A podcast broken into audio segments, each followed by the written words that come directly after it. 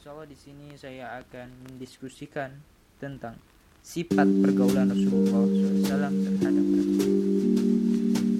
Perjalanan hidup Rasulullah adalah lautan yang luas membentang dengan kebeningan airnya yang kebiruan. Di sana tersimpan pesona alami dan abadi.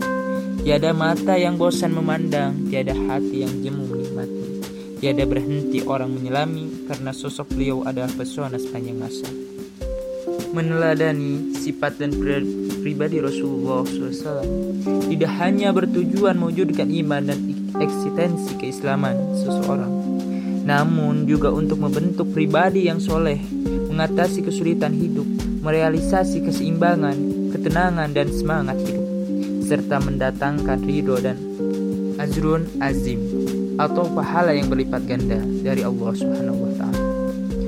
Sisi kehidupan Nabi Muhammad SAW telah mewariskan pelajaran berharga bagi umat Islam, tak hanya bagi pribadi-pribadi Muslim yang semasa dengan Rasulullah SAW bisa memfigurkan beliau sebagai teladan hidup.